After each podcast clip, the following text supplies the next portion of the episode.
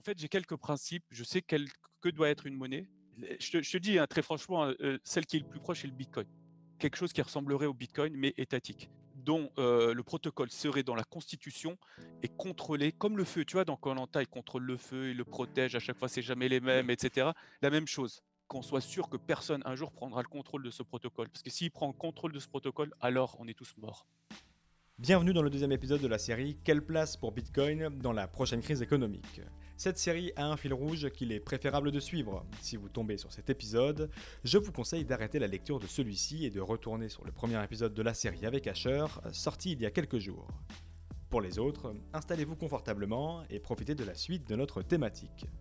Je laisserai notre invité se présenter dans quelques secondes, mais pour vous teaser un peu le personnage, sachez qu'Anis était l'un des traders les plus en vogue de la Société Générale au milieu des années 2000.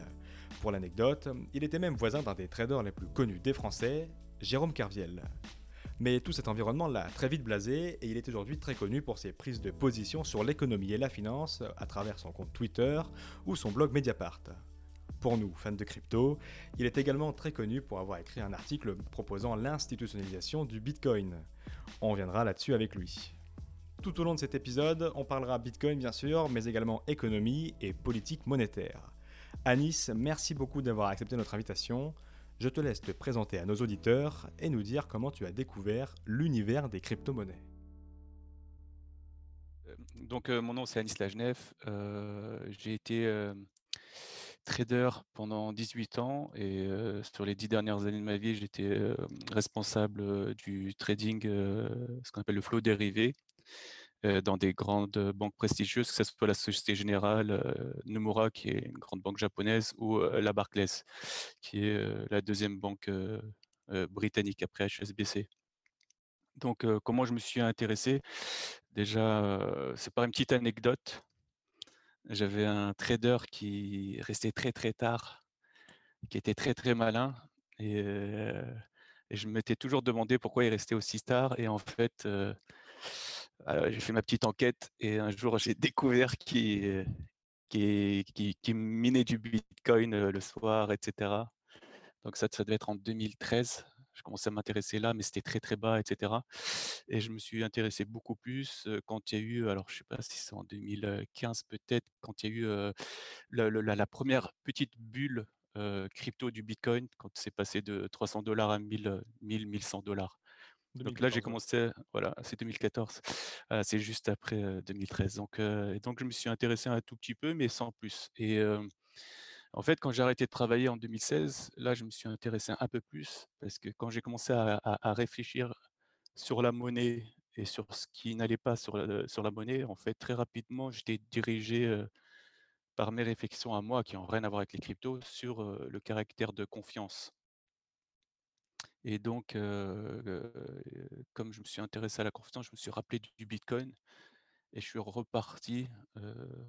regarder un peu ce que c'était qu'une crypto, ce que c'était qu'un protocole blockchain et en quoi on pouvait faire en sorte que cette confiance soit solide quand on parle de monnaie. Alors justement, on parlera tout le long de ce podcast du Bitcoin et des autres crypto-monnaies. Tu as d'ailleurs quelques réticences et quelques propositions à faire sur Bitcoin. Mais avant cela, rentrons tout de suite dans le vif du sujet économique. Sur Twitter, tu es très connu pour donner ton point de vue sur l'économie et la finance. Alors la question, elle est très vaste, mais je pense qu'il est important d'y répondre avant d'aller plus loin dans le sujet de la crypto. Pour toi, qu'est-ce qui ne fonctionne pas aujourd'hui dans le monde de la finance et de l'économie et qu'est-ce qu'on pourrait changer pour que ça roule mieux?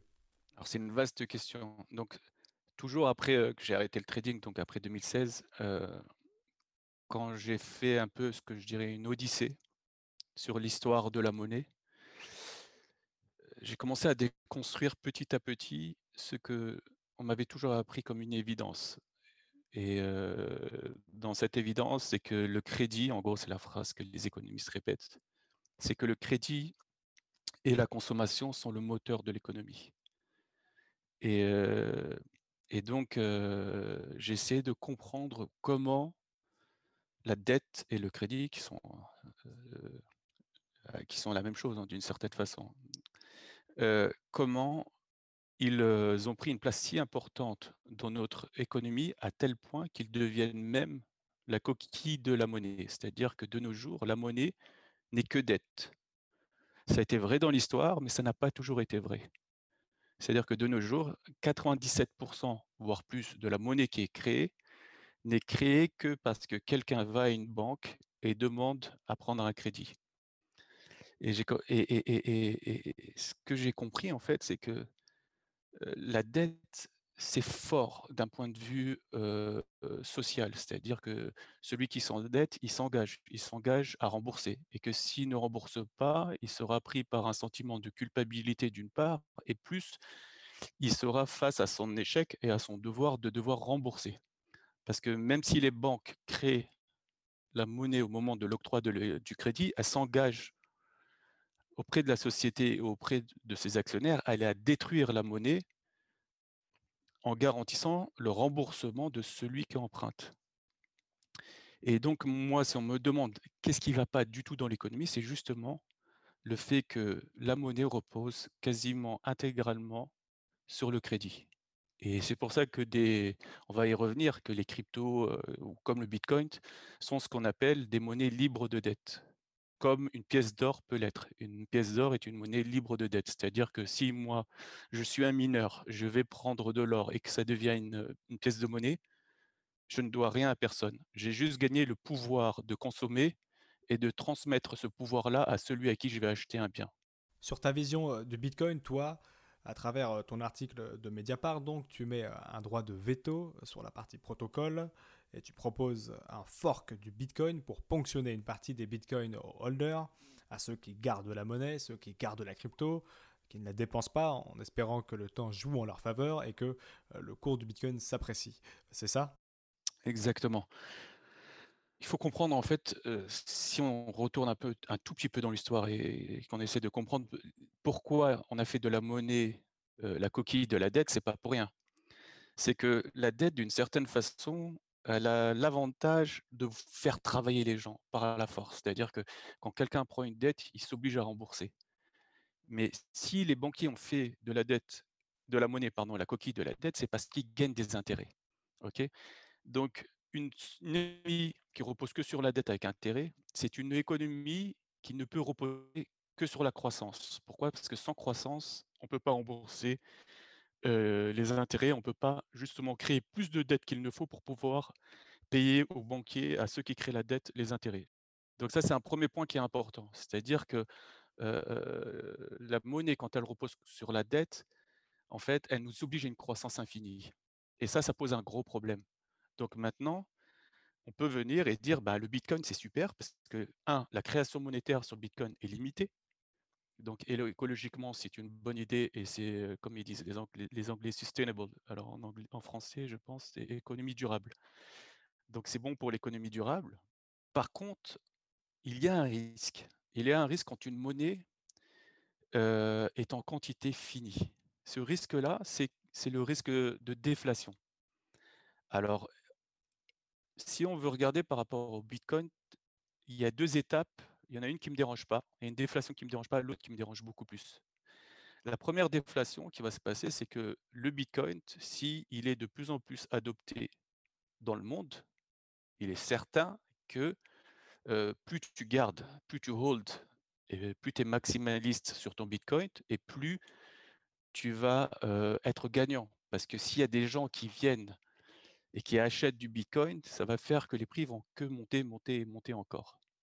Ça, c'est ce qu'on va dire, c'est un régime, c'est le régime qui n'est pas encore le régime permanent, c'est la phase de transition où les gens adopteraient tous le Bitcoin comme monnaie.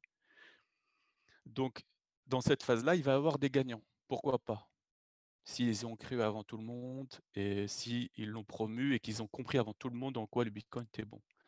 Maintenant, quand on va arriver dans une phase stationnaire, c'est-à-dire que imaginons que toute l'économie mondiale utilise le Bitcoin comme monnaie, là, il va se poser un problème parce que si les gens ne sont pas pénalisés sur les Bitcoins qu'ils utilisent, c'est-à-dire que s'il n'y a pas d'inflation comme de nos jours, ou si Alors, on reviendra à ce sujet. Si le Bitcoin n'est pas fondant, c'est-à-dire si ce n'est pas une monnaie qui est taxée un tout petit peu tous les jours, il y a un risque. Plus tu gardes, plus tu holds ton Bitcoin et plus encore tu fais de l'argent et plus tu deviens puissant.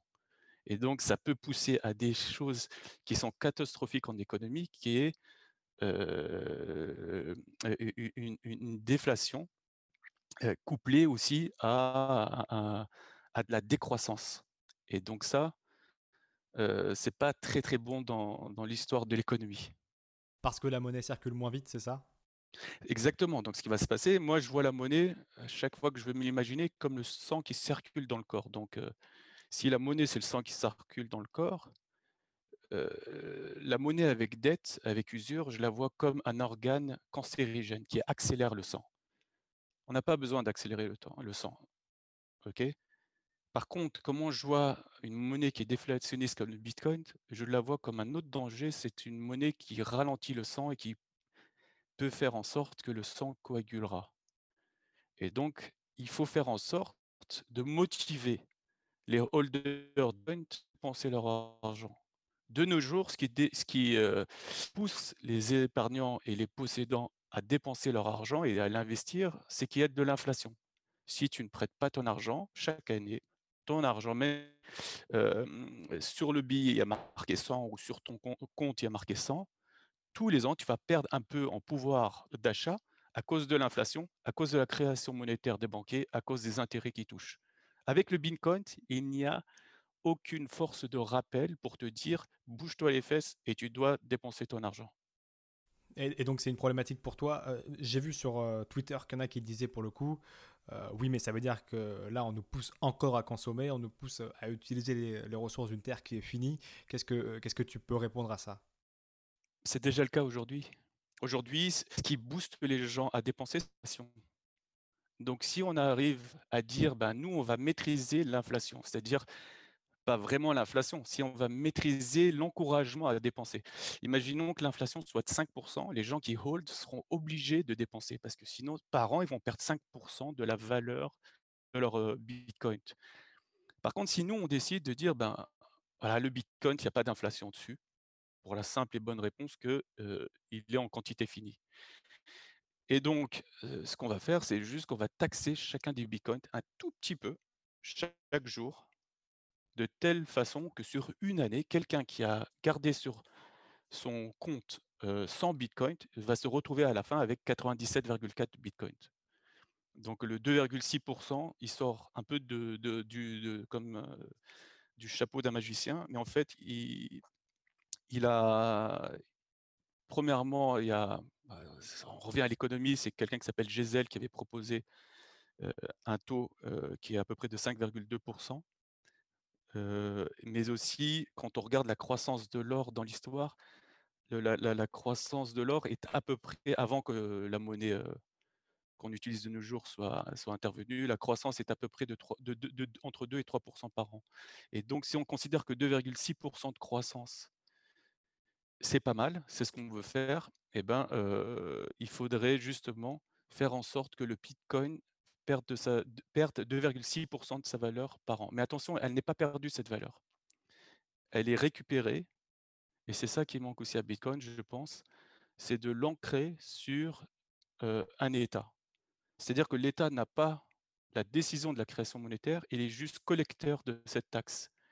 Et de cette façon, si on fait en sorte que l'État est collecteur de cette taxe, de cette façon, ça peut faire en sorte que les États acceptent le Bitcoin comme monnaie d'échange dans les pays. Aujourd'hui, j'ai l'impression que ça les met un peu en danger, qu'ils ont un peu peur. Quand on voit aujourd'hui Bruno Le Maire qui se dresse face aux crypto-monnaies, par exemple, est-ce que tu penses que cette solution-là ferait qu'il l'accepte pour les paiements du quotidien, pour le paiement des impôts, et donc qu'elle rentre, entre guillemets, dans l'économie réelle? En gros, ils n'ont pas le choix. C'est que celui qui maîtrise la monnaie, d'une certaine façon, il a un poids politique très fort sur la population qui utilise cette monnaie. D'ailleurs, de nos jours, on utilise l'euro, on n'a pas de choix, on est un peu obligé. Donc, il y a un poids et un pouvoir qui est concentré dans la monnaie et que, de nos jours, on croit être détenu par l'État, ce qui n'est pas vrai. Il est entre la main des banques privées, comme je l'ai dit, c'est elles qui créent la monnaie, et de la BCE qui est, on va dire, infestée de lobbies bancaires, donc qui travaillent dans l'intérêt des banques. C'est le cas, par exemple, quand on regarde le président de la Banque de France, qui est l'ancien PDG de Cetelem et numéro 2 de BNP. Je ne pense pas que lui, il travaille dans l'intérêt de la veuve de Carpentras ou dans l'intérêt de la mère isolée. Il travaillera plus facilement dans l'intérêt de ses anciens collègues et de la BNP ou de la Société Générale. Donc, pas le choix. C'est-à-dire que quand on est arrivé avec le Minitel et qu'Internet est arrivé, on n'a pas eu le choix à un moment. C'est-à-dire que c'est Internet qui a supplanté le Minitel. Après, ce qu'ils peuvent faire Bruno Le Maire et ses acolytes, c'est pour ça qu'ils se montent contre le Bitcoin, c'est de créer leur propre crypto-euro. Et d'une certaine façon, ils ne font qu'une chose, c'est donner raison à tous ceux qui pensent que la monnaie de nos jours est mal gérée par l'État et que l'avenir appartient aux cryptos. Aux cryptos d'État en tout cas. Pour moi, elles doivent être cryptos d'État. Pour moi, mais qu'est-ce que ça veut dire l'État? Pour l'instant, c'est le crypto des banques commerciales et de la BCE, là où on va.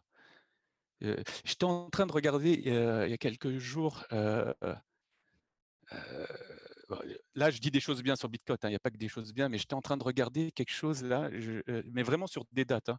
Je me suis dit, mais si je regarde les dernières avancées qu'il y a eu dans les 30 dernières années ou les 40 dernières années, du point de vue numérique, je parle. En gros, il y a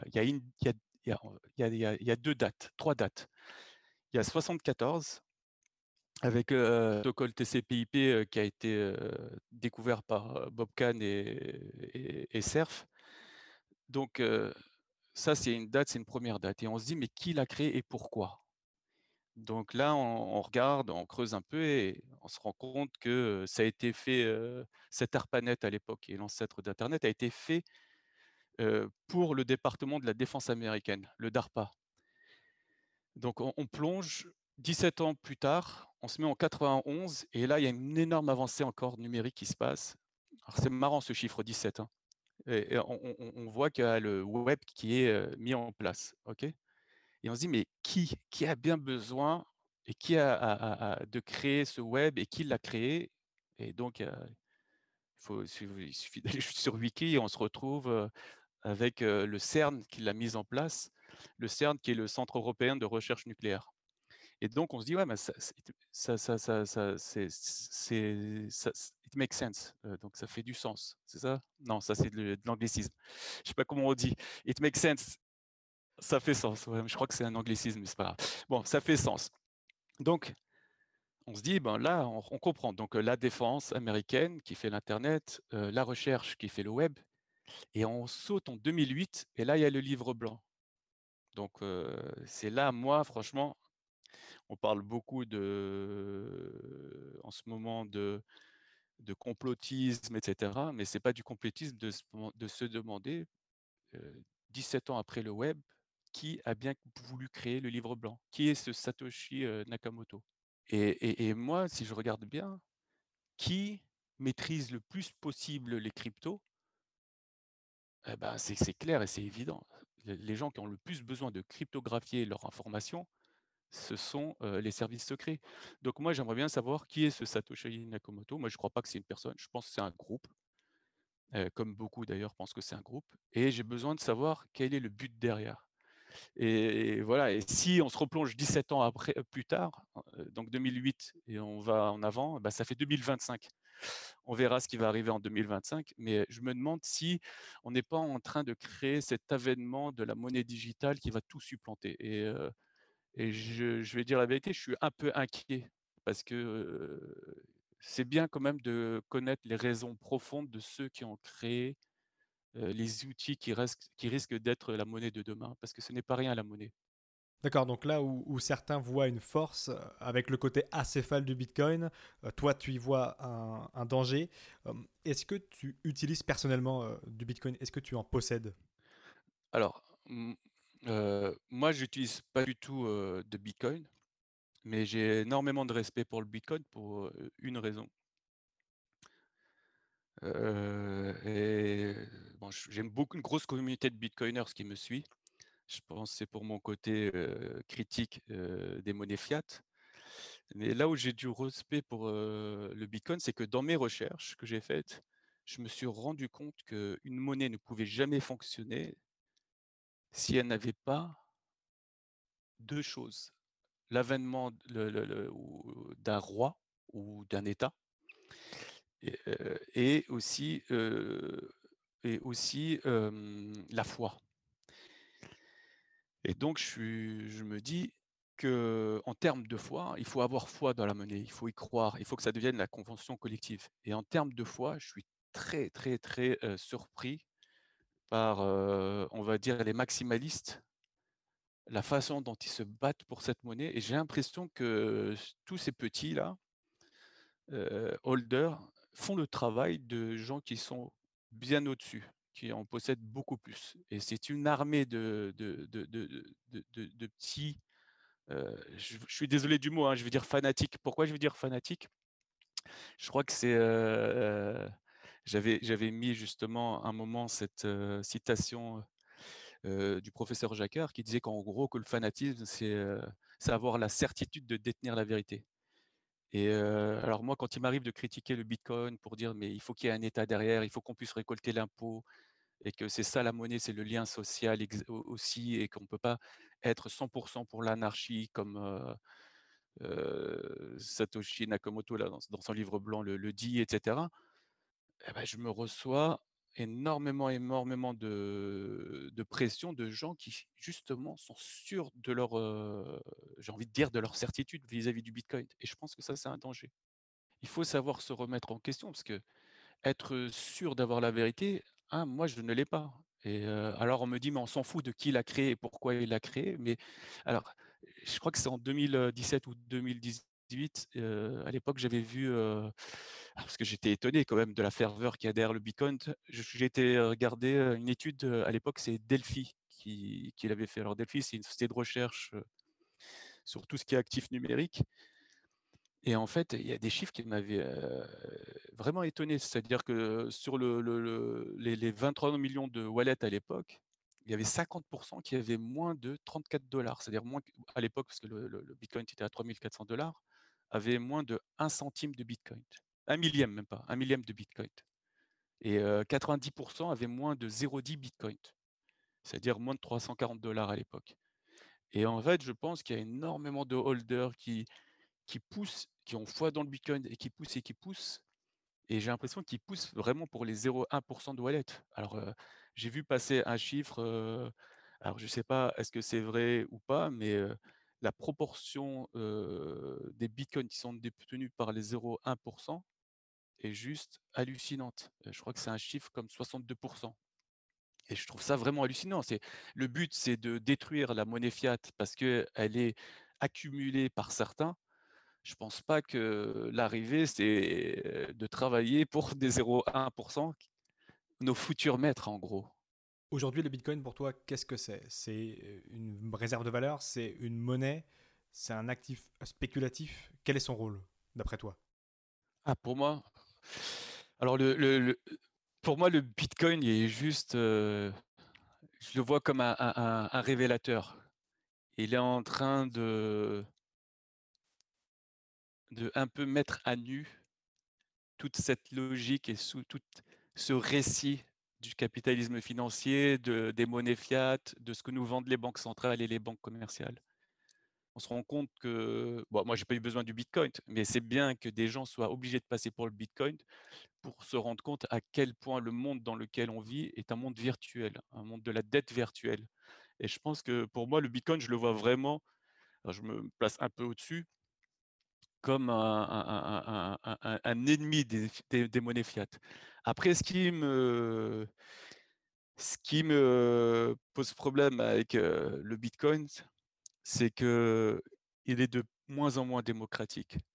C'est-à-dire que moi, quand je vois ceux qui se mettent à investir dans le Bitcoin, qui sont des hedge funds, on va dire, c'est vraiment pas des saints, se mettre à investir dans le Bitcoin, etc., je trouve ça vraiment dommage. C'est-à-dire que ces gens-là à qui on a alloué de la monnaie, des riches ont alloué de la monnaie pour qu'ils investissent dans la recherche, dans l'innovation et qu'ils aillent thésauriser leur argent dans du Bitcoin, même s'ils y croient, même s'ils pensent qu'il va aller à 100 000, c'est pas ça le problème. Je trouve ça que c'est dommage. Et donc, il y a le côté un peu spéculatif du Bitcoin qui m'inquiète parce que je ne peux pas ne pas faire la relation entre le Bitcoin et les marchés et le fait qu'il y a beaucoup de jeunes qui s'y mettent et qui se mettent à spéculer un peu. Et je sais qu'à la fin, ceux qui gagnent, c'est ceux qui ont l'information. Et ceux qui ont l'information, c'est les 0,1%. Et l'autre côté qui m'inquiète aussi un peu, ben alors je ne suis pas un spécialiste et je n'ai pas envie de dire de bêtises. Donc, d'après mes recherches à l'époque, je ne sais pas si ça, je pense pas que ça a changé, c'est que la preuve de travail donne de l'importance au CPU, c'est-à-dire à la puissance de calcul. Et ça aussi, ça me dérange parce que j'ai l'impression qu'il y a de plus en plus de concentration des mineurs sur vraiment quelques entités. Pour revenir un petit peu à ce que tu disais tout à l'heure, avant de parler de d'autres manières de sécuriser les crypto-monnaies. Est-ce que tu penses que finalement, les gens qui ont l'argent, les gens qui ont le pouvoir, ont réussi à détourner l'utilité du Bitcoin, à détourner la vision et la volonté de Satoshi Nakamoto, quel qu'il soit, ou quel qu'il soit avec un S, pour empêcher à quelque chose d'autre d'émerger? Déjà, on va mettre de côté le Satoshi, je ne sais pas quoi, parce que on ne connaît pas ses vraies intentions, parce que s'il a vraiment, c'est d'après ce que j'ai compris, il a gardé 1 million de bitcoins pour lui, voire plus. Donc, je ne sais pas, peut-être que ses intentions ne sont… Moi, je me suis toujours dit quand Google a lancé son Google en 99 ou 98, je ne me rappelle plus, et j'étais à l'école, je me suis dit, putain, mais ces mecs sont pas cons, quoi. Ils ont créé un Google tout blanc avec juste une barre de recherche, et super puissant, et j'ai dit, mais… comment ils vont monétiser? Et je les ai suivis de très très près. Et très rapidement, j'ai commencé à comprendre et je me suis dit, ah ouais, ils sont malins les gars.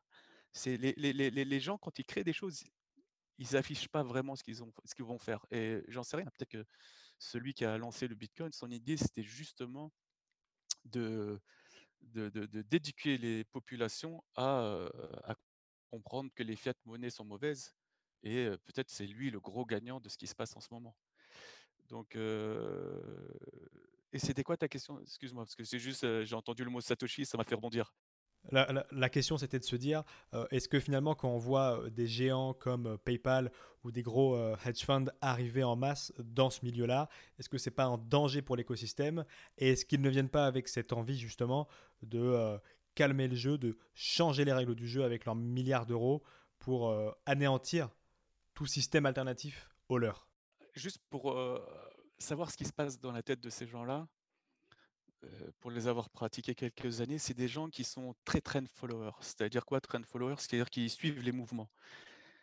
Ils s'en foutent de rentrer au meilleur moment dans un investissement. Ils veulent rentrer au moment adéquat, c'est-à-dire quand ils pensent qu'il y a assez de croyance dans ce stock, dans cette action, pardon, ou dans cette monnaie. Et je pense que ce qui se passe dans leur cerveau, c'est de se dire, si un jour les fiat monnaies ne valent plus rien, nous, il faut qu'on soit protégés. Et s'il faut sacrifier 10% de notre patrimoine en Bitcoin, ben on le fera. Et on a eu tort de ne pas l'avoir fait. Et depuis, la valeur a doublé, triplé, quadruplé, on s'en fout. Maintenant, on va se couvrir. Et d'ailleurs, la situation a changé avec le Covid. Les États et plutôt les banques centrales se mettent à imprimer comme des malades. Les États se mettent à s'endetter énormément. On veut se couvrir contre les fiat. Je pense qu'ils sont juste dans un mouvement opportuniste. Et c'est clair que si eux arrivent et qu'ils font du washing de leur monnaie dette et de faire des cryptos, ils cassent un peu leur rêve. Ouais. Et comment tu vois la suite de ces gens justement qui ont accumulé des bitcoins? Un jour, ils vont prendre profit, ils vont les redistribuer, ils vont les revendre. Gros dump. Et comment ça va se passer? Est-ce que ça va être racheté de manière plus diffuse par les gens, par la société? Et dans ce cas-là, on n'a plus cette épée de Damoclès, comme pourrait l'être d'une certaine manière, tu le citais justement, le wallet de Satoshi Nakamoto. Fut-il qu'il soit déplacé un jour, ce magot. Mais en tout cas, est-ce que le jour où il n'y a plus cette épée de Damoclès, tout va bien ? Ou est-ce que ça sera toujours un danger parce qu'il y aura toujours un nombre qui en aura plus que d'autres ? Alors moi, quand je parle avec les bitcoiners, c'est intéressant.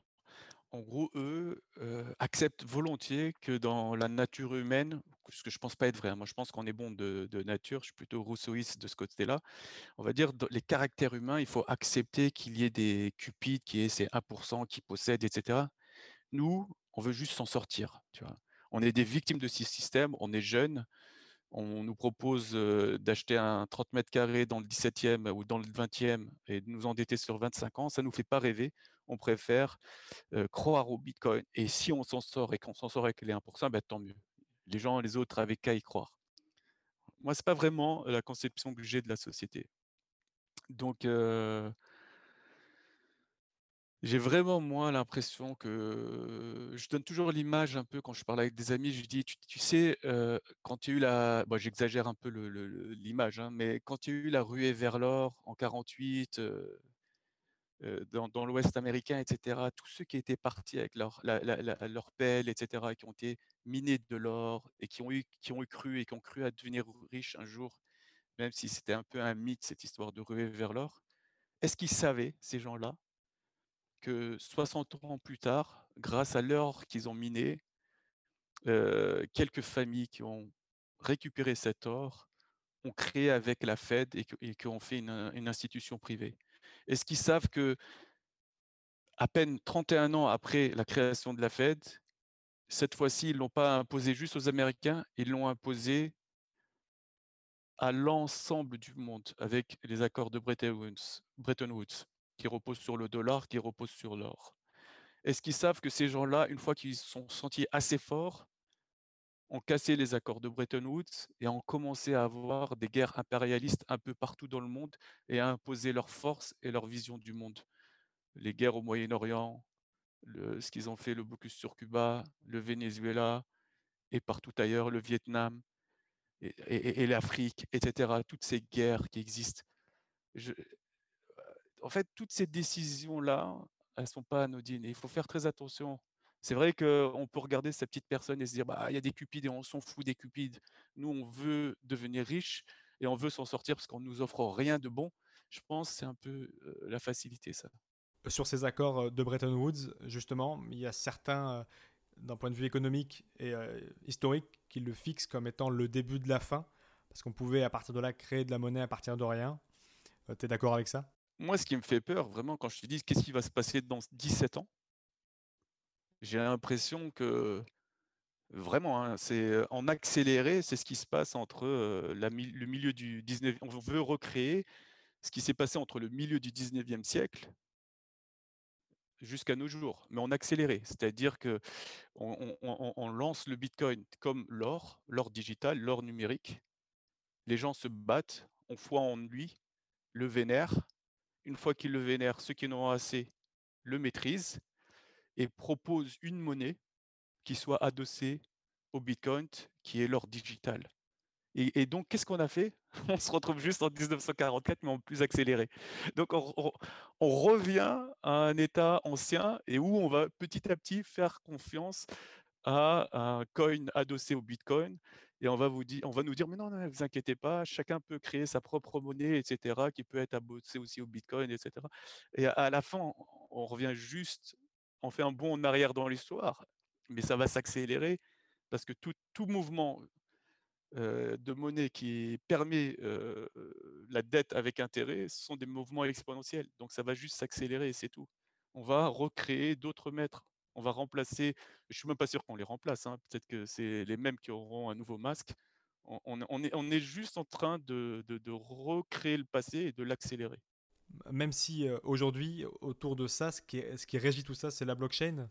Même si aujourd'hui, on connaît la politique monétaire de Bitcoin, on sait qu'il n'y en aura pas plus de 21 millions. Même si finalement, autour de cette technologie-là, justement, c'est un code informatique. Alors le 21 millions, il ne sort pas de nulle part. Alors, j'ai un ami qui est très, très, très proche et qui est le gouverneur d'une banque centrale d'un fonds souverain. Donc, quand je lui ai parlé, il y a peut-être une dizaine d'années, il était en train de revendre son or. Et je lui dis, mais tu sais combien il y a d'or dans le monde? Et je lui avais posé la question, je lui ai dit, écoute, imagine si, c'est la chose que je dis souvent sur Twitter, imagine si on devait mettre tout l'or du monde qui a été créé depuis la nuit des temps, ce qui fait à peu près 150 000 tonnes, et qu'on devait le mettre dans un cube, quelle serait la taille de l'arête, c'est-à-dire du côté du cube?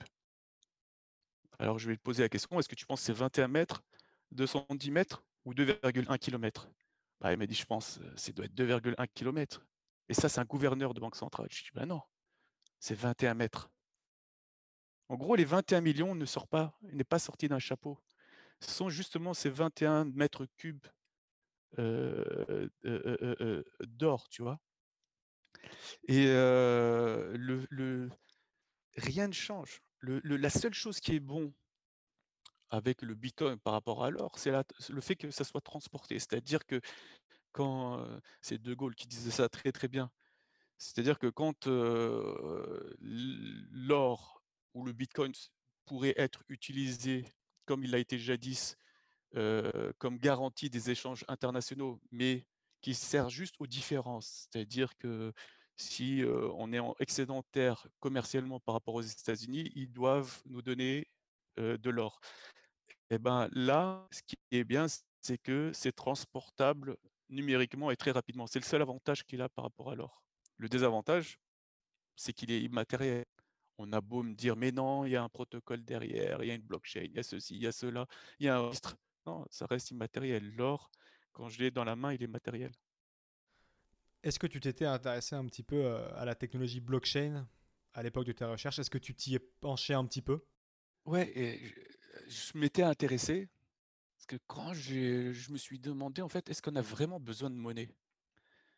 Et en réalité, ce dont on a vraiment besoin, c'est plutôt d'une unité de compte plutôt que d'une monnaie. C'est-à-dire que la monnaie, elle renferme sur elle trois choses. Elle renferme sur elle que c'est une unité de compte, c'est-à-dire que moi, je peux te demander combien tu veux travailler, moi je veux travailler pour toi, combien tu vas me payer par heure, tu vas me dire 10 euros. Ben, tu vois, l'euro est une unité de compte quand on va échanger des choses. La deuxième chose, c'est la convention dont on a parlé tout à l'heure. C'est que toi, quand je vais te donner 10 euros, tu es certain que quand tu vas la donner à ta boulangère, elle va les accepter. OK. Et la troisième chose, qui n'est pas obligatoire, ça, je suis quasiment sûr, c'est la valeur intrinsèque de la monnaie. Je me trompe peut-être. Il y en a qui sont restés old school, qui disent que la monnaie doit avoir une valeur intrinsèque. Donc, ils sont vraiment dans la définition d'Aristote de la monnaie. Et ils disent que la monnaie doit être backée par de l'or ou de l'argent. Ça, j'en suis pas sûr. Et je suis même quasiment je suis contre cette idée. Par contre, l'idée d'unité et de convention, ça, j'y crois énormément. Donc, si on travaille, on se fait confiance les uns les autres à s'échanger des choses et d'avoir un compte unique et qu'on essaye de maîtriser ce qu'on donne à la société versus ce qu'on reçoit pour que ça ne soit pas trop négatif, je me suis dit, on n'a pas trop besoin de monnaie. Mais le problème, c'est la confiance qui rentre en jeu. C'est que on a du mal à se faire confiance les uns les autres. Et c'est pour ça qu'on a besoin de garantir cette confiance. Et c'est pour ça que, par exemple, l'or a joué ce rôle. Pour moi, l'or, c'est la première des blockchains. C'est la meilleure des blockchains. C'est-à-dire que moi, j'ai créé un produit, j'ai été pêcher des poissons, j'en ai trop. Il y en a beaucoup plus que ce que je peux manger. Il y a quelqu'un d'autre qui vient et qui les prend. Et au lieu de me dire, bah, t'inquiète pas, je te dois une dette et je te rembourserai d'une autre façon quand moi, mes pommes vont arriver à maturité, je vais t'en ramener, il va me dire, bah, je vais te libère-moi de ma dette, tiens, je te donne de l'or et ça renferme la confiance que tu m'as donnée. Et t'inquiète pas, cette confiance qui est renfermée dans cet or sera accepté par quelqu'un d'autre. Et c'est en ça que je me dis que la blockchain remplace l'or. C'est en fait la blockchain, c'est d'une certaine façon, c'est l'or digital. Et ce qui est dommage, c'est que nous humains, on ait besoin de l'or ou on ait besoin de la blockchain. Si on était vraiment des gens de parole, on n'aurait pas besoin ni de blockchain et ni d'or. On aurait juste besoin de se faire confiance les uns les autres. Mais ça, c'est utopique. Du coup, tu as plus confiance en l'État? Pas du tout. Pareil. Pour moi, la monnaie idéale, c'est une monnaie. C'est quasiment le Bitcoin, hein, d'une certaine façon. c'est la monnaie idéale pour moi. Si tu... ouais, mais c'est vrai, mais à deux conditions près. C'est ce que j'avais proposé. Il faut le forquer pour qu'il y ait deux choses. Un, que chaque wallet, chaque utilisateur se réfère à un wallet d'un État. C'est-à-dire,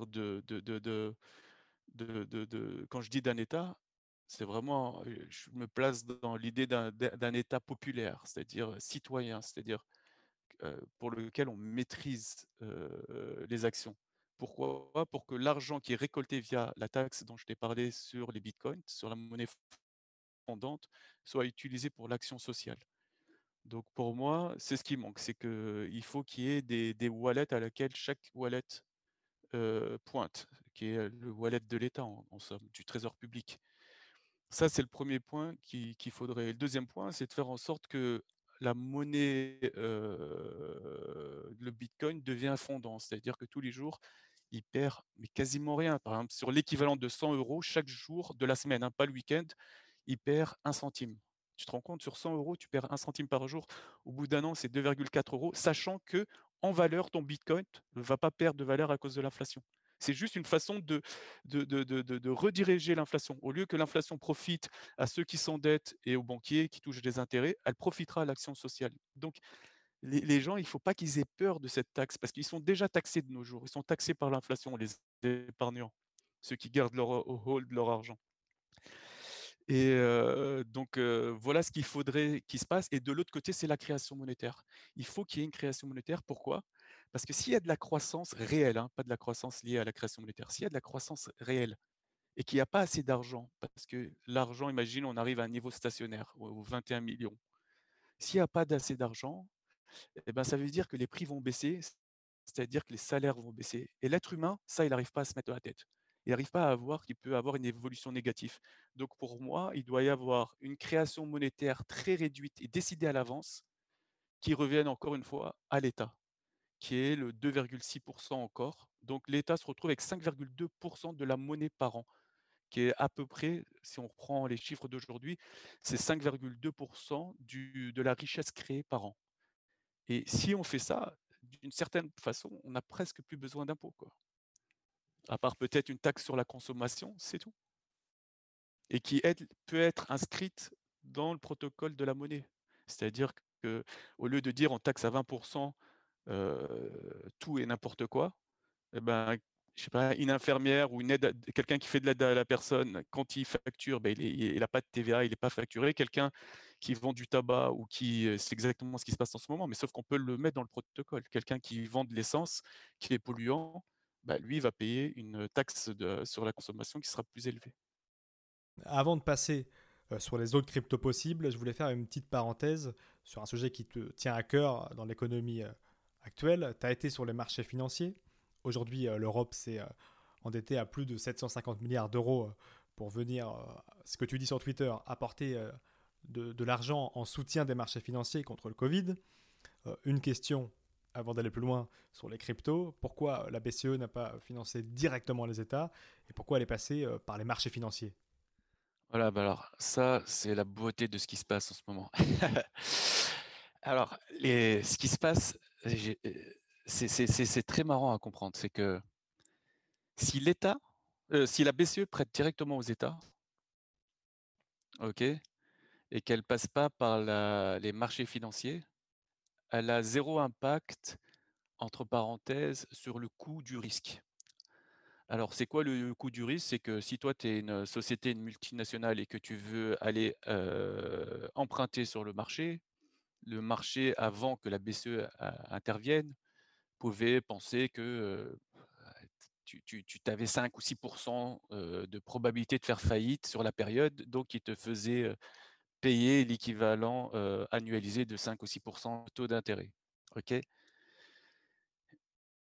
et ça, c'est un problème parce que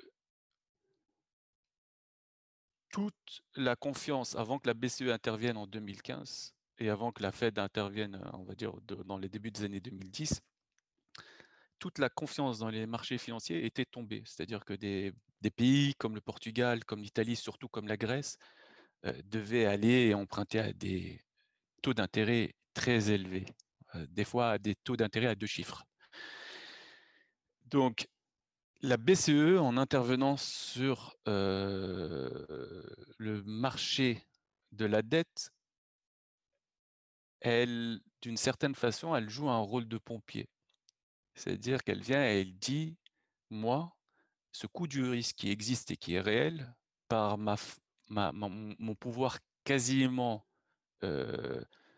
déique, je ne sais pas comment on dit, c'est vraiment, ils se prennent pour Dieu, tu vois, parce qu'ils viennent, ils disent, voilà, le coût du risque, on va l'amener à 0. C'est-à-dire que les taux d'intérêt, on va l'amener à 0.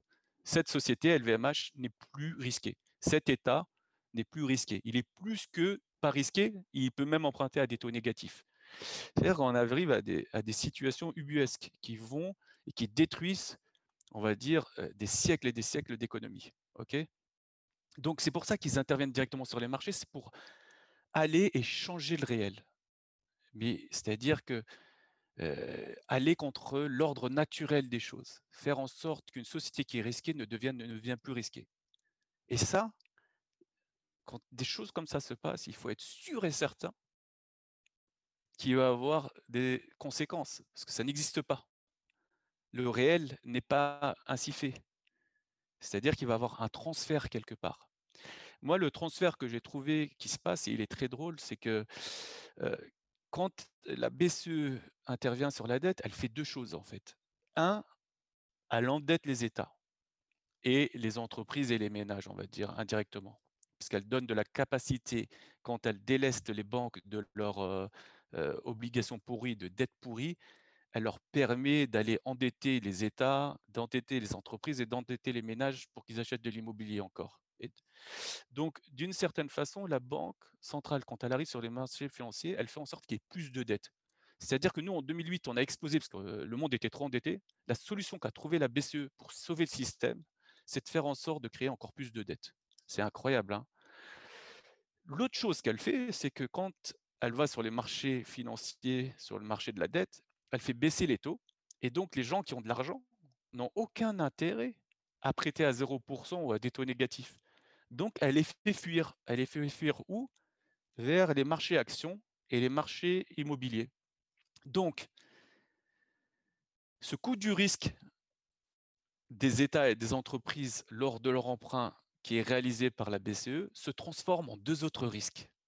C'est la bulle des dettes des États, des entreprises et des ménages, et la bulle des actifs qui sont ceux de l'immobilier et de la bourse. Je ne sais pas si tu comprends, c'est qu'il y a juste eu un transfert de risque. En gros, nous, avec l'État et les entreprises et les ménages, on avait la corde au cou, ils nous l'ont serré un peu plus. Et ceux qui étaient possédants d'actions et d'immobilier. C'est marrant, je me pose toujours du côté des autres, mais bon, j'ai aussi de l'immobilier. Donc, les autres, c'est plus facile de dire ça, qui ont d'actions et de l'immobilier, parce que moi, j'ai envie que mon immobilier, il baisse. J'ai envie que les jeunes, ils puissent acheter à des prix raisonnables. Donc, les gens qui ont des actions et de l'immobilier, eh ben, eux, leur bulle, elle ne fait que de monter. Donc, tu te rends compte, c'est que d'une certaine façon, l'action de la BCE fait en sorte que des dettes deviennent le combustible des actions et de l'immobilier, c'est-à-dire ce qui rend encore plus riches les possédants et ce qui accable encore plus le reste du monde. Je trouve que c'est vraiment, d'un point de vue métaphysique, c'est joli quand même. C'est que et tu vois ce que je te raconte, je l'entends pas beaucoup hein, dans.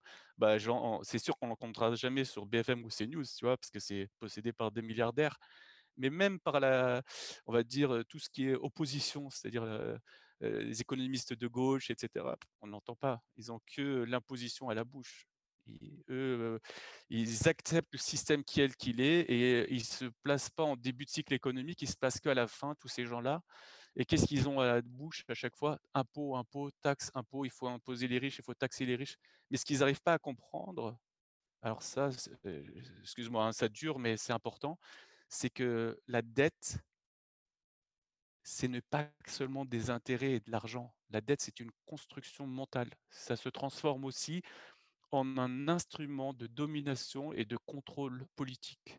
C'est-à-dire qu'on fait non seulement un transfert des risques et de richesses, mais en plus par la dette, mais en plus, on crée un transfert de liberté des gens ordinaires vers les possédants. Et c'est exactement ce qui se passe avec l'avènement de Macron, avec l'avènement de tous ces milliardaires qui possèdent les médias. C'est que petit à petit, ce sont eux qui placent les présidents, eux qui nous dominent. Et très bientôt, on n'aura plus notre mot à dire. Et c'est ça qui m'inquiète, c'est que, tu vois, quand je regarde la manifestation qu'il y a eu samedi, ça m'inquiète. Parce que tous ces systèmes-là, basés sur l'usure, sur la dette avec intérêt, qui est une dette exponentielle, termine tout le temps dans le sang, tout le temps dans le chaos, tout le temps dans le désordre. Et il faudrait que des gens arrivent à s'en rendre compte et arrivent à proposer une alternative. Et la seule alternative, c'est une société où la monnaie ne repose pas que sur la dette. Et donc, deuxième question, qui est en lien avec la première et avec ta réponse. Est-ce que ces milliards d'euros qui ont été injectés durant la première phase de la crise sanitaire de 2020, ils se retrouvent dans nos marchés crypto, dans le Bitcoin? C'est l'effet Cantillon. Cantillon, c'est un économiste, on va dire, de la première moitié du XVIIIe siècle. Et c'est quelqu'un qui a expliqué que là où la monnaie est injectée, eh ben, elle va, comme, on va dire, comme de l'eau, elle va suivre son chemin.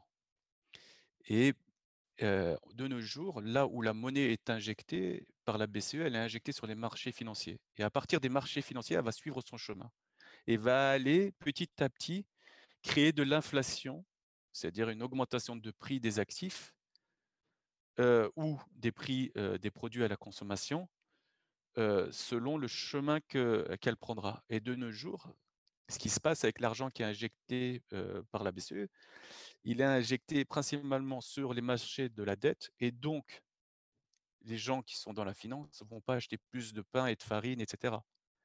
Donc ça ne va pas créer de l'inflation des prix à la consommation. Ça va être investi dans les marchés actions, dans les marchés immobiliers et bien sûr aussi dans les cryptos. Donc d'une certaine façon, une fois que l'argent arrive sur le marché de la dette, ceux qui ont vendu leur dette, la dette qu'ils détiennent de l'État ou des multinationales, une fois qu'ils ont cet argent, n'ont pas envie de l'investir dans des taux très bas ou négatifs et préfèrent aller l'investir dans les marchés actions, dans l'immobilier, dans les cryptos. Parce qu'ils se disent, le marché immobilier et le marché actions me donnera soit des loyers, soit des dividendes, et le marché crypto va me donner plutôt du rendement qui est lié à l'inflation du prix. C'est-à-dire que c'est une certaine façon de le voir, c'est qu'ils misent sur les cryptos pour leur rapporter beaucoup, pas par de la rente, mais plutôt par une inflation de l'actif. Donc, okay. Pour répondre à ta question, l'argent de la BCE, oui, se retrouve d'une certaine façon dans les cryptos. Maintenant qu'on a fait le tour, on peut ouvrir un nouveau chapitre sur les autres cryptos et particulièrement les monnaies libres. Est-ce que tu as déjà entendu parler de June ? Alors, je suis très mauvais pour ça parce qu'ils viennent tout le temps sur mes posts, etc. Mais je m'étais renseigné vite fait et ça me dérange parce que ça repose sur l'humain. Moi, j'ai un problème avec... Non, moi, ça ne repose pas. Aucune des monnaies dont je parle repose sur l'humain. Sur moi, la monnaie, pour moi, oui, sur la confiance, mais pas sur l'humain. C'est-à-dire pas directement. La création monétaire ne repose pas directement sur l'être humain. Combien il y a d'êtres humains, hop, on va leur donner. Parce que ça, tu vois, c'est, pour moi, la monnaie ne doit pas reposer sur l'être humain. C'est pour ça que je ne la regarde même pas. En fait, j'ai quelques principes. Je sais que doit être une monnaie. Je te dis hein, très franchement, celle qui est le plus proche, c'est le Bitcoin. À deux choses près dont on a parlé tout à l'heure, c'est quelque chose qui ressemblerait au Bitcoin, mais étatique. C'est-à-dire étatique dont le protocole serait dans la Constitution et contrôlé comme le feu. Tu vois, dans Koh-Lanta, ils contrôlent le feu, ils le protègent, à chaque fois, c'est jamais les mêmes, etc. La même chose. Ce protocole-là étatique doit être mais contrôlé constamment par des gens qui se battent et jamais les mêmes. Il faut qu'on se relaie. Et qu'on soit sûr que personne un jour prendra le contrôle de ce protocole. Parce que s'il prend le contrôle de ce protocole, alors on est tous morts. Donc le June, pour te dire, c'est juste à cause de l'aspect que ça repose sur les, les personnes, ça me pose vraiment, les individus, ça me pose un problème. La création monétaire, je parle.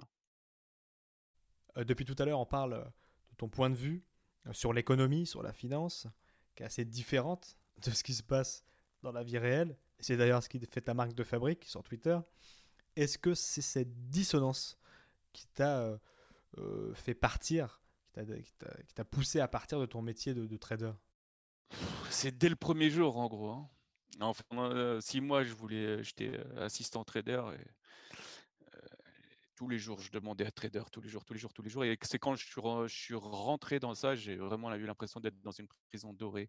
Mais on n'arrive pas à se l'expliquer, tu vois, parce que par exemple, même avant de commencer le trading, je n'aimais pas tout ce qui est dette et tout ce qui est usure. Je n'ai jamais pris une seule dette de ma vie et j'ai toujours été contre ça parce que j'ai été éduqué comme ça. Pour moi, c'est 1, tu gagnes ta vie, 2, tu dépenses. Et tu ne dois pas dépenser plus que ce que tu gagnes. Voilà, c'est comme ça que j'ai été élevé. Donc, j'étais contre ça. Mais donc c'est pour ça que j'ai été vers les actions. Et je pensais que le monde des actions, qui est différent du monde du crédit, était... plus clean, tu vois, plus propre. Et très rapidement, je me suis rendu compte qu'il était perverti, en fait. Et petit à petit, tu sais, tu commences à avoir plus que des intuitions. Parce qu'au début, c'est des intuitions, c'est du ressenti. Tu dis, mais pourquoi c'est pourri, pourquoi ? Et petit à petit, en fait, tu es pris comme dans un engrenage. Tu dis, bah, maintenant que j'y suis, je vais gagner le prix de ma liberté. Et une fois que j'ai gagné mon prix de ma liberté, j'en sortirai et j'essaierai de faire quelque chose de bien de ma vie. Et il y a quelqu'un un jour que j'estime beaucoup qui m'a dit, tu sais, tu dois faire avec le système. Tu ne peux pas être le chevalier blanc. Il m'a dit, imagine, tu es dans une galère, où est-ce que tu veux être ? En bas, dans la galère à ramer ? Ou est-ce que tu veux être sur le pont ou tout en haut à regarder s'il n'y a pas des pirates qui arrivent? Bah, je dis non, mais je vais être tout en haut en train de regarder s'il n'y a pas des pirates qui arrivent. Il m'a dit, bah, vas-y, va là-bas. Et il m'a dit, fais avec le système, gagne ce que tu as à gagner, fais le bien que tu peux faire, et après gagne ta liberté et sors de cette galère. Et c'est un peu l'esprit dans lequel j'étais. Mais ça prend du temps et de la maturité, quoi. Il faut vraiment réfléchir énormément. Moi, j'ai réfléchi énormément. Mais quand tu arrêtes de travailler et que tu sors de ce milieu, petit à petit, tu as plus de recul, plus de temps et moins la tête dans le guidon, en gros. On en parlait tout à l'heure, de cette théorisation, de cet argent qui est mis de côté, de cette épargne pour faire face à demain, pour faire face à l'incertain. Est-ce que cette peur, elle n'est pas au centre du système ? Moi, tu sais, une des phrases qui m'énerve le plus sur Twitter, c'est « Mais comment je fais si je n'achète pas ma maison à crédit ?» Et ça, je me dis que c'est la défaite de penser. Parce que quand on regarde, par exemple, il y a plein de données qui existent. Avant la guerre aux États-Unis, il fallait à peu près 3 années de revenus, même pas 2 années et demie pour acheter une maison. Avec des taux très élevés à la fin des années 60 en France, il fallait entre 8 et 10 ans pour acheter sa maison. Dans les années 90, avec des taux proches de 12%, on n'est pas en train de parler des 10%, il fallait 14 ans pour acheter sa maison. C'est-à-dire que les crédits moyens étaient de 14 ans. De nos jours, on tourne autour des 20 ans. Et personne ne se dit, mais comment ça se fait ? Pourquoi on est tout obligé de donner plus de temps de notre vie pour pouvoir acheter un logement ? Et il y a quelqu'un moi j'avais mon intuition, et quelqu'un, alors lui, il n'y a pas d'intuition, parce que c'est peut-être un des prochains prix Nobel, c'est le professeur Keane, anglo-saxon, et qui est lui qui a prouvé par A plus B que si l'immobilier est monté autant, c'est parce que les banques sont rentrées dans une faille qui est celle de la création monétaire par le crédit immobilier. Parce que c'est quoi cette faille ? C'est que quand les prix de l'immobilier augmentent, ça ne rentre pas dans l'inflation qui est calculée par les organismes officiels. Par exemple, en France, c'est l'INSEE. Ce n'est pas calculé par les organismes officiels, c'est pris en compte qu'à hauteur de 6% pour la location. Donc, quelqu'un qui gagne 2 000 € est censé se loger pour 120 € selon nos gars super smart qui ont fait l'ENSAE, etc. Donc, tu vois, il n'y a pas sens. Et les banques sont engouffrées dans ça pour faire en sorte que l'immobilier s'arrachent, coûtent de plus en plus cher et que les jeunes donnent de plus en plus de leur vie pour pouvoir se loger. Et c'est ça qui crée la peur, parce que si tu n'acceptes pas ce système, tu acceptes d'être locataire. Et si tu acceptes d'être locataire, les banques ne vont pas se gêner pour aller prêter l'argent que toi, tu aurais pu emprunter pour le prêter à un quadroit ou un mec de 50 ans qui n'a rien à foutre, qui a une bonne relation avec son banquier et qui le rassure beaucoup plus que le petit jeune qui a 25 ans et qui a plein d'idéaux. Et en fait, c'est… Au lieu d'accepter de devoir payer sa maison pendant 20 ans, il faut se poser la question pourquoi on en est arrivé là? Pourquoi on donne 20 ans de notre vie pour acheter une maison? Et très vite, on se rend compte, c'est la création monétaire, encore une fois, qui pose un problème. Et les SDF, pour te dire, moi, j'ai les SDF qu'il y a dans les rues ou les sans-abri, etc., eux, c'est la pancarte, c'est le panneau publicitaire de tout ce système qui est fondé sur la dette et l'usure. Ils sont là pour te rappeler tous les jours, hey mec, si tu ne joues pas le jeu, voilà ce que tu vas faire. Tu vas te retrouver à la sortie du Monoprix à demander de l'argent. Voilà. Et donc, c'est marrant quand même. On vit en démocratie. Est-ce que c'est vraiment une démocratie? C'est une question que je pose. Parce que si, pour moi, je me suis demandé, c'est une démocratie, c'est une entité qui te garantit ta liberté. Mais là, on n'est pas libre. On n'est pas, moi, je dis que le gars qui est libre, c'est le gars qui est libre de son temps. C'est la seule définition. Et quand je vois les gens autour de moi, ils ne sont pas libres de leur temps. Moi, je pense avoir gagné ma liberté, mais à quel prix? Il fallait vraiment gagner énormément. Et je connais un autre gars, on m'en raconte un peu son histoire. Il a fait les mêmes études que moi à peu près, des belles études. Et lui aussi, il a gagné sa liberté. Mais comment? C'est qu'il s'est dit, moi, je suis un bac plus 5, j'ai fait une grande école, mais je ne veux pas être esclave du système, je vais me mettre au banc du système et vivre que des aides. Et voilà, parce que je ne veux pas travailler comme un fou, comme un chien, pour qu'à la fin, j'ai la vie de mon père qui a 65 ans, il est éclaté, ou 67 ans, il a sa retraite, et il lui demande « Est-ce que tu es heureux ?» Il lui dit « Non, je ne suis pas heureux ». Il dit « Mais c'est quoi le but ?» Ben, moi, je préfère ne rien faire. Tu vois, c'est deux extrêmes, hein, ce que je raconte, mais il faudrait qu'on comprenne, quoi. Surtout les jeunes, ils ont la capacité de comprendre, mettre en question justement tout ce récit officiel qui vraiment, pas nous sature, mais qui nous pollue l'esprit. Tu as fait quoi comme étude? J'ai fait jusqu'à 18 ans, moi j'étais très intensivement joueur de foot. Et après j'ai arrêté après le bac, j'ai fait maths sup, maths p. Et j'ai fait, je crois qu'aujourd'hui, ça s'appelle Télécom Sud Paris, hein, ingénieur télécom.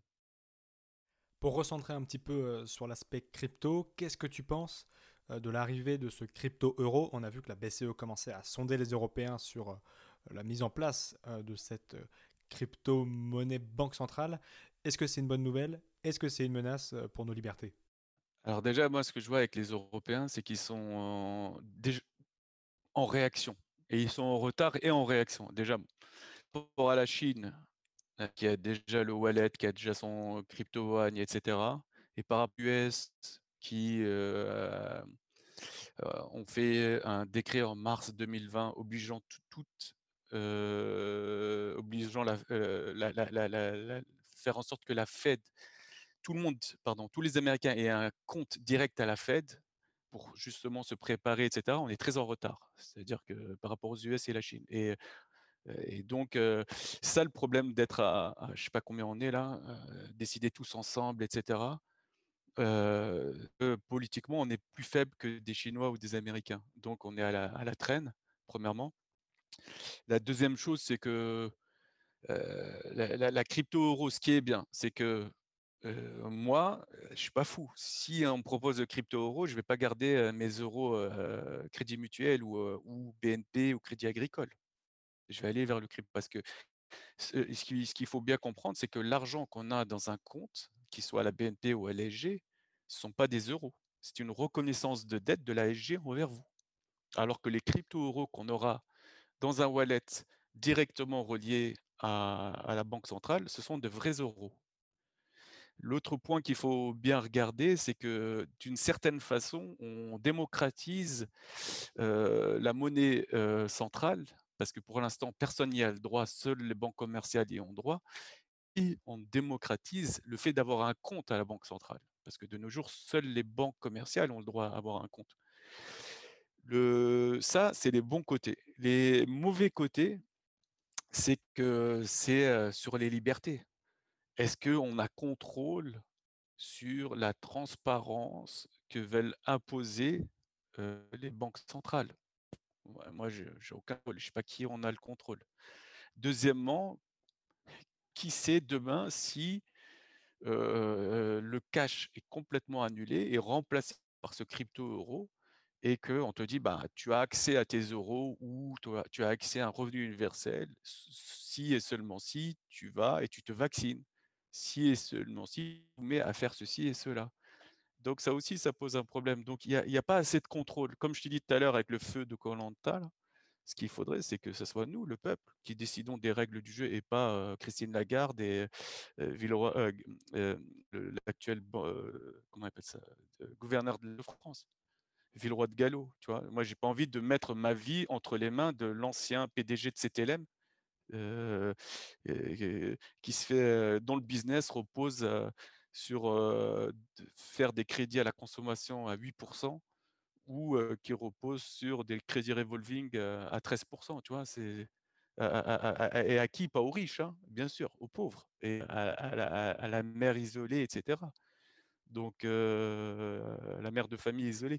Donc, moi, je n'ai pas envie que ce gars, il contrôle ma vie et ni celle de mes concitoyens.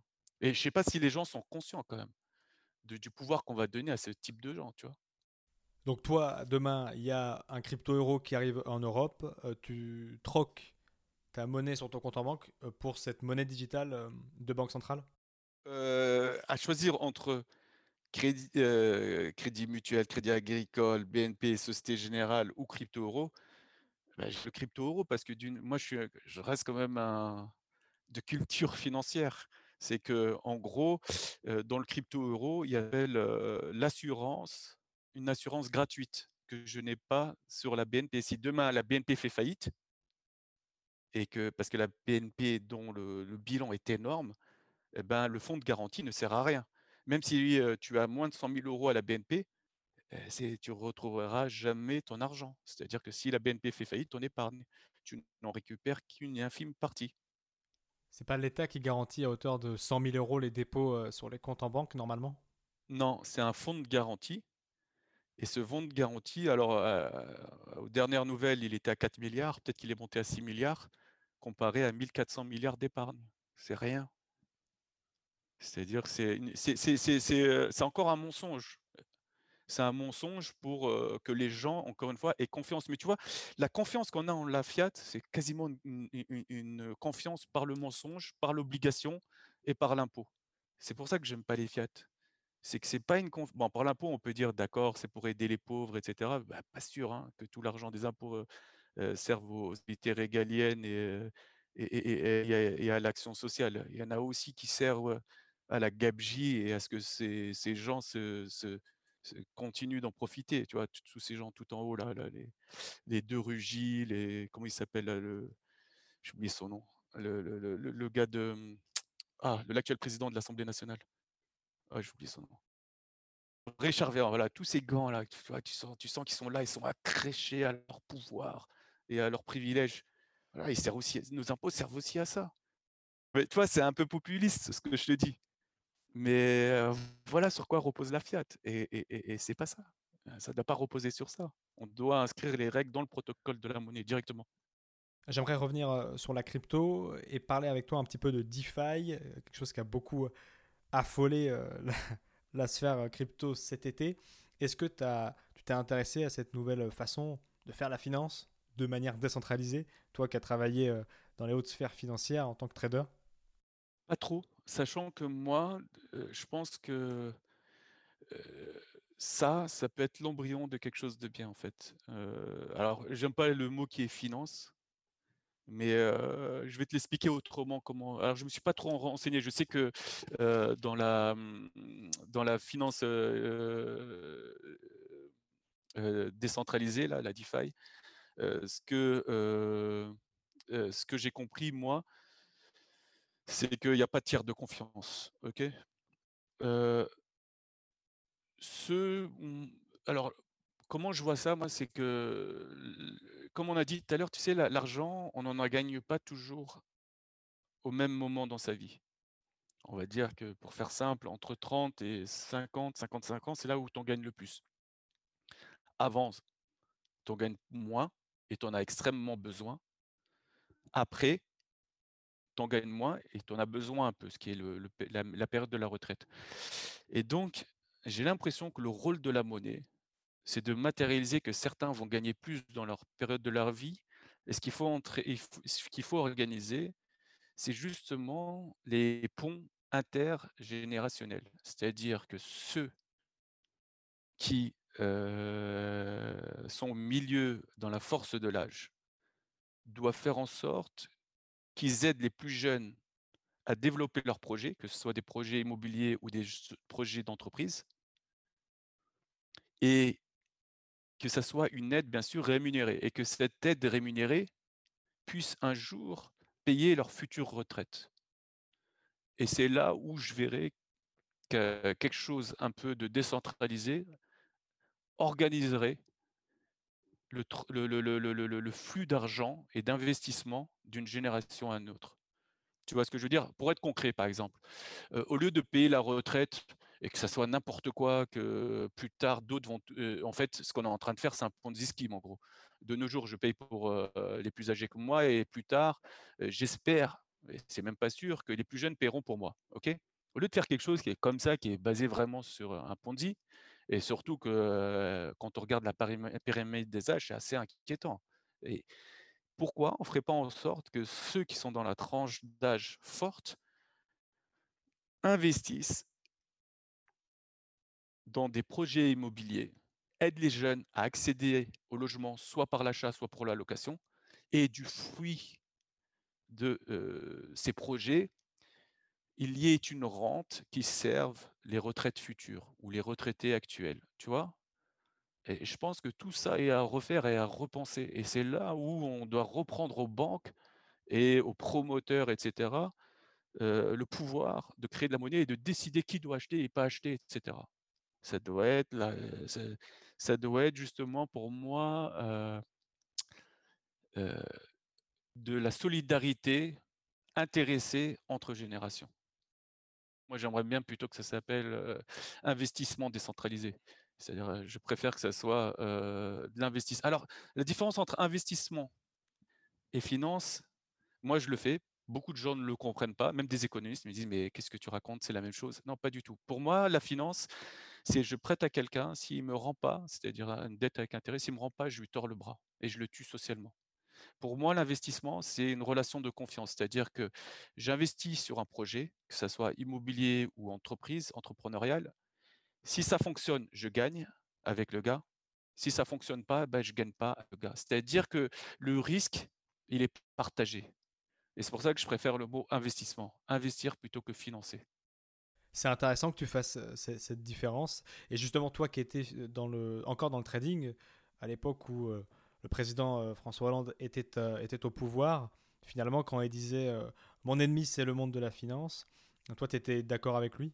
C'est des menteurs, c'est ça qui est… Tu vois, si un jour on a besoin de la blockchain, il faut blockchainer toutes leurs paroles à ces gens-là. Tu vois, et un jour… Quand je dis ces gens-là, c'est des gens avec des responsabilités et de les remettre face à leurs responsabilités et de leur dire voilà ce que tu as dit et qu'est-ce que tu as fait pour être en accord avec tes actes. Parce que tu sais que toi et moi, si on va boire un café ensemble et qu'on dit plein de conneries, c'est pas grave, ça c'est entre toi et moi. Mais quand même, lui, il est devenu président et il a menti pour devenir président sur cette phrase-là qui a plu à beaucoup de monde. Et quand on voit ce qu'il a fait avec le CICE, avec Macron, avec Alstom, avec SFR, c'est juste hallucinant. Hallucinant, l'austérité qu'il a fait peser sur les classes populaires qui ont mené aux grèves des fonctionnaires, aux grèves des gilets jaunes. Et à la même période, on a commencé le QI, quoi, donc le quantitative easing, qui est la politique monétaire de la BCE, qui permet aux riches de devenir plus riches. Ben, au même moment, entre 2012 et 2020, le nombre de SDF a doublé et les milliardaires ont multiplié, ont vu une augmentation de leur richesse de 440%. C'est juste énorme. Par exemple, l'action LVMH, elle est passée entre janvier 2015, elle était plate, elle est passée de 100 € à aujourd'hui quasiment 500 €. Tout ça, c'est Bernard Arnault qui l'a dit hier sur BFM TV pendant les awards. Tout ça grâce à ce qu'il appelle l'argent gratuit et grâce à une gestion de la crise beaucoup mieux gérée qu'en 2008. Tu m'étonnes. Ça a multiplié par 5 son action, bien sûr qu'elle a été bien gérée. On arrive à la fin de cet échange. Il me reste 2 questions et j'en grille une maintenant. Qu'est-ce que tu penses de Libra, qui a d'ailleurs changé son nom aujourd'hui, qui s'appelle Diem, et des stablecoins? Alors, il y a quelques jours, je disais, voilà, c'est quasiment du religieux, on va dire. Et je disais, les banques sont fortes parce que, d'une certaine manière, en nous endettant sur le futur, elles arrivent à ramener à aujourd'hui le fruit de notre travail futur. Et quand tu réfléchis comme ça, tu te dis « Waouh, elles ont un pouvoir sur le futur et un pouvoir sur mon futur. Okay » Quand tu regardes les GAFAM, elles, qu'est-ce qu'elles font? Elles s'appuient sur ton passé cette fois et pas sur ton futur pour récolter des datas numériques sur ta vie pour les processer, c'est-à-dire pour les… Comment on dit processer en français? Pour les analyser, les travailler, etc., pour en tirer un profit. Et donc, c'est hallucinant. Les banques possèdent ton futur, les GAFAM possèdent ton passé. C'est quasiment de l'ordre de Dieu, ça, du religieux. Qui possède le futur et le passé? Qui le connaît? Tu vois, pour ceux qui croient en Dieu, seul Dieu peut connaître tout ça. Mais là, on est en train de donner ce pouvoir-là, naïvement, aux banques et aux GAFAM. Si un jour Facebook fait le lien entre les deux, ça y est, on est mort. Apple veut le faire aussi, Google veut le faire aussi. On est juste mort. Si on donne à des institutions privées notre futur et notre passé, qu'est-ce qui va nous rester? Si avec ça, on croit qu'on sera libre, on se met le doigt dans l'œil. Donc, je suis contre cette idée de Libra. Parce que je sais ce qu'il y a derrière cette idée de l'adosser d'abord au dollar. C'est des gens très malins. Ils l'adossent d'abord au dollar. Comme on a adossé d'abord le dollar à l'or. Et un jour viendra, quand ils seront assez forts, pour se dire « Ah, on se détache du dollar ». Donc, il faut démanteler les GAFA? Ah oui. Alors, dommage, on n'a pas eu le temps d'en parler, parce que je voulais t'en parler avec la monnaie libre de dette. C'est qu'en 2 mois, il faut aller vers tout système qui est décentralisé. Vers tout système, plus il y a du local, plus c'est une monnaie locale, plus il y a du local. Je ne dis pas que la monnaie doit être seulement locale. Hein. Il est possible de réfléchir à une monnaie qui favorise les échanges locaux grâce à une taxe très petite, mais plus le gars qui a un wallet qui est loin de toi, il y aura une taxe plus grande. Donc toi, tu seras poussé à consommer localement. Par exemple, si je dois acheter des fraises et que j'habite à Toulouse et je l'achète à quelqu'un qui est, je sais pas, dans le Gard, ça me coûtera beaucoup moins cher que d'acheter des fraises qui sont produites en Andalousie. Voilà. Donc, il est possible que ça soit la même monnaie, mais qui favorise les échanges locaux. Tu comprends? Soit par la taxe, ou soit, encore mieux, par des remises. C'est-à-dire que le gars, à l'intérieur même du protocole de la monnaie, peut dire, moi, sur mes produits, je vais doubler cette taxe, c'est-à-dire l'effet de cette taxe. C'est-à-dire que plus le gars est proche de moi, plus il aura une remise. Tu comprends? Moi, je suis pour ce genre de monnaie où on va favoriser le maximum le local. Et les monnaies qui m'inquiètent le plus, c'est les monnaies centralisées où on a des maîtres, où il y a des nœuds surdominants, c'est-à-dire des nœuds tout en haut, des GAFAM, des banques, des États, etc. Pour moi, on doit avoir une autorité, pourquoi pas, qui est ce que je te dis, celle qui récolte la taxe et qui la distribue de façon honnête aux plus pauvres. Mais tout système qui est centralisé, il faut le casser, il faut le détruire. C'est pour ça que d'une certaine façon, j'aime un peu les idées de Proudhon ou de Gesell, qui sont des vraies idées anarchistes au sens noble du terme et non pas les idées faussement anarchistes de Satoshi. On en arrive donc à la dernière question. Je suis citoyen français. je vois un peu ce qui se passe dans le monde, dans l'économie. Je ne suis pas forcément d'accord avec ça et j'ai un peu peur pour mon épargne. Est-ce que c'est une bonne idée si j'achète du Bitcoin ? J'ai envie de dire joker. Et je le dis tout le temps aux gens, parce que je ne suis pas habilité, moi, à dire aux gens ce qu'ils doivent acheter ou pas, parce que ça dépend des personnes. Chacun a une façon, une vie à lui, et chacun sait ce qui est bon ou pas pour lui et dans quoi investir. Moi, personnellement, on est tellement dans le numérique, on est tellement dans le digital que j'investis dans le réel, c'est-à-dire j'investis dans mes projets entrepreneuriaux, j'investis en embauchant des gens, j'investis en achetant du concret, du réel, de l'immobilier ou des oliviers ou n'importe quoi ou un terrain. Et je préfère rester dans le réel. Donc, c'est une façon pour moi un peu de me libérer du digital. Si des gens se sentent d'investir dans le digital, qu'ils le fassent, mais qu'ils sachent en même temps qu'ils prennent des risques et que c'est ce que je racontais un jour dans un thread. Faites attention, les gens vous diront facilement quand ils gagnent et ils tairont plus volontiers quand ils perdent. Donc, n'écoutez pas trop le bruit que vous entendez autour de vous sur ceux qui ont eu et gagné de l'argent facile, que ce soit en bourse ou sur les cryptos. Parce que quand ils perdront, vous ne les entendrez pas.